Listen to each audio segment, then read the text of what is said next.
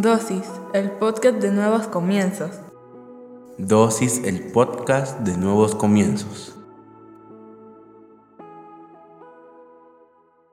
Bienvenido seas una vez más a Dosis. Hoy hablaremos sobre Preséntate. Mateo 7:22-23 en la nueva versión internacional dice, Muchos me dirán en aquel día, Señor, Señor, ¿no profetizamos en tu nombre y en tu nombre no expulsamos demonios e hicimos muchos milagros? Entonces les diré claramente, jamás los conocí. Aléjense de mí, hacedores de maldad. Padre, en el nombre de Jesús te damos gracias por el privilegio que nos das de aprender en pequeñas dosis de tu palabra. Te pedimos que hables a nuestra vida, a nuestra mente, a nuestro corazón, que nos permitas comprender a cabalidad todo lo que nos quieres enseñar en esta dosis, pero sobre todo que lo que hoy aprendamos lo podamos poner en práctica en nuestra vida diaria. En el nombre poderoso de Jesucristo. Amén y amén. ¿Alguna vez has llegado como nuevo al colegio? ¿Alguna vez has llegado a una fiesta donde nadie te conoce? ¿Qué es lo primero que sucede cuando tu amigo te reconoce y ve a los demás? Te presenta. Dice fulano de tal, te presento a fulano de tal. O empieza a decir tus características. Él es de esta manera o lo conocí en tal lugar. Empieza todo el antecedente de amistad. Y eso genera conexiones con otras personas. Pero ¿qué pasaría si tú estás solo y no hay nadie que te conozca dentro de esa gran fiesta?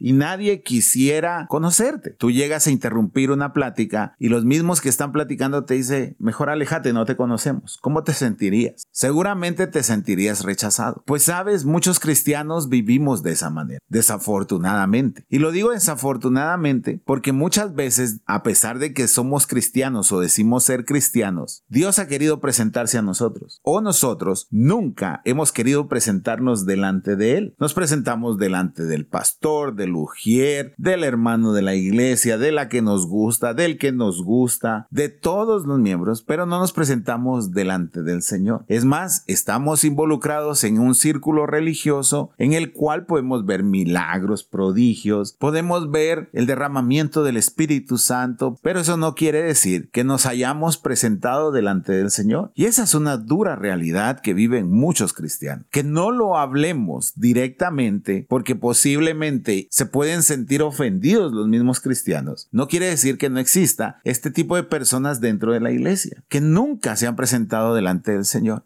Presentarte delante del Señor, tienes que tener comunión con Él. Yo puedo dar referencias de ti a todos mis amigos, pero ellos necesitan conocerte físicamente, necesitan observar cómo te comportas, cuáles son los temas de los que hablas, cómo te expresas, por qué me caes tan bien, pero necesitan tenerte físicamente para conocerte. Ahora, con la evolución de toda la tecnología nos conocemos hasta virtualmente con muchas personas, pero no es lo mismo. A los virtuales regularmente todo eso no los conoces, conoces mensajes de esa persona, conoces a esa persona a través de filtro y muchas veces religiosamente o espiritualmente queremos presentarnos delante del Señor con muchos filtros. Queremos conocer al Señor a través de la virtualidad. O sea, yo conozco a Dios porque hablo de Dios. No es cierto. Yo conozco a Dios porque asisto a una iglesia. Tampoco es cierto. Tú vas a conocer al Señor cuando tengas comunión con Él. Y Él te va a conocer a ti cuando tú obedezcas su palabra. Interesante, ¿verdad? Amos 3.3 dice, ¿pueden dos caminar juntos sin antes ponerse de acuerdo? ¿Puede alguien coincidir en una fiesta si no se pusieron de acuerdo en una reunión? Por supuesto, va a ser una casualidad. Pero si uno vive en otro país y el otro en otro país y tienen la reunión este día, si no se pusieron de acuerdo, el otro va a estar en otro país, en otra ubicación geográfica. Ponernos de acuerdo es generar una cita en la cual nos vamos a poner a platicar, nos vamos a conocer mejor. Y esas citas Dios las manda todos los días para nosotros. Es más, seguramente si tuvieses el WhatsApp de Dios, y para los religiosos, sé que Dios no tiene WhatsApp, pero para el ejemplo lo estoy diciendo, seguramente Él te escribiría todos los días a primera hora, hola, ¿cómo estás, hijo? ¿Estás disfrutando mis bendiciones? Quisiera escuchar tu voz. Eso te escribiría en el WhatsApp. Y como haces con muchos de tus amigos los dejarías en visto. O dirías, mm, le contesto más tarde. Y así sucesivamente. Pues somos como esas personas. Somos de los que dejamos en visto al Señor. Él sí se está poniendo de acuerdo con nosotros. Es más, todo lo que tú tienes, yo sé que lo has comprado por el trabajo de tus padres o por tu trabajo, por tus estudios, porque te lo mereces, lo que tú quieras. Pero si la bendición de Dios no estuviese ahí, no obtendrías absolutamente nada. O sea, Dios constantemente te está diciendo, quiero conocerte. Y los que no nos presentamos somos nosotros. Por eso es que no nos ponemos de acuerdo. Juan 14:23 dice, le contestó Jesús, el que me ama, obedecerá mi palabra, y mi Padre lo amará, y haremos nuestra morada en él. ¿Te das cuenta? Era lo que te hablaba. Para que tú te presentes con el Señor, debes de obedecer su palabra, y Él morará en ti. ¿Qué comunión tiene la luz y las tinieblas? Ninguna. Dios no puede tener comunión con alguien que hace maldad. Tú no puedes decir, yo conozco al Señor y estar haciendo todo lo contrario que dice la Escritura, porque entonces no te estás presentando. Como te digo, sí puedes estar en un círculo religioso muy sorprendente, es más, puedes ir a la iglesia más grande, más bonita, más lujosa, con el pastor más ungido, puedes acompañarlo, puede ser su escolta personal, puede ser todo lo que tú quieras, pero no es importante conocer un pastor, no es importante que tú tengas un liderazgo en la iglesia, es importante que conozcas a Dios, porque déjame decirte esto y te lo digo bien claro, cuando tú presentes las cuentas delante de Él, Él no te va a preguntar a qué iglesia ibas, quién era tu pastor, qué privilegio tenías, Él va a decir, ¿será que te conozco o no te conozco? Y sabes, por eso ese versículo es tan fuerte con el que empecé esta dosis. Uno de mis mayores temores, siéndote muy franco y honesto y abriéndote mi corazón, es que el Señor ese día me diga, no te conozco. Porque entonces en balde hice todo lo que hice. Yo no hago las cosas y ojalá que ninguno de nosotros hagamos las cosas por un reconocimiento, sino porque el día en que tenga que entregar cuenta, Dios me reconozca y me diga, te presentaste, tal día, tal fecha te presentaste y a partir de ahí tuvimos una relación los dos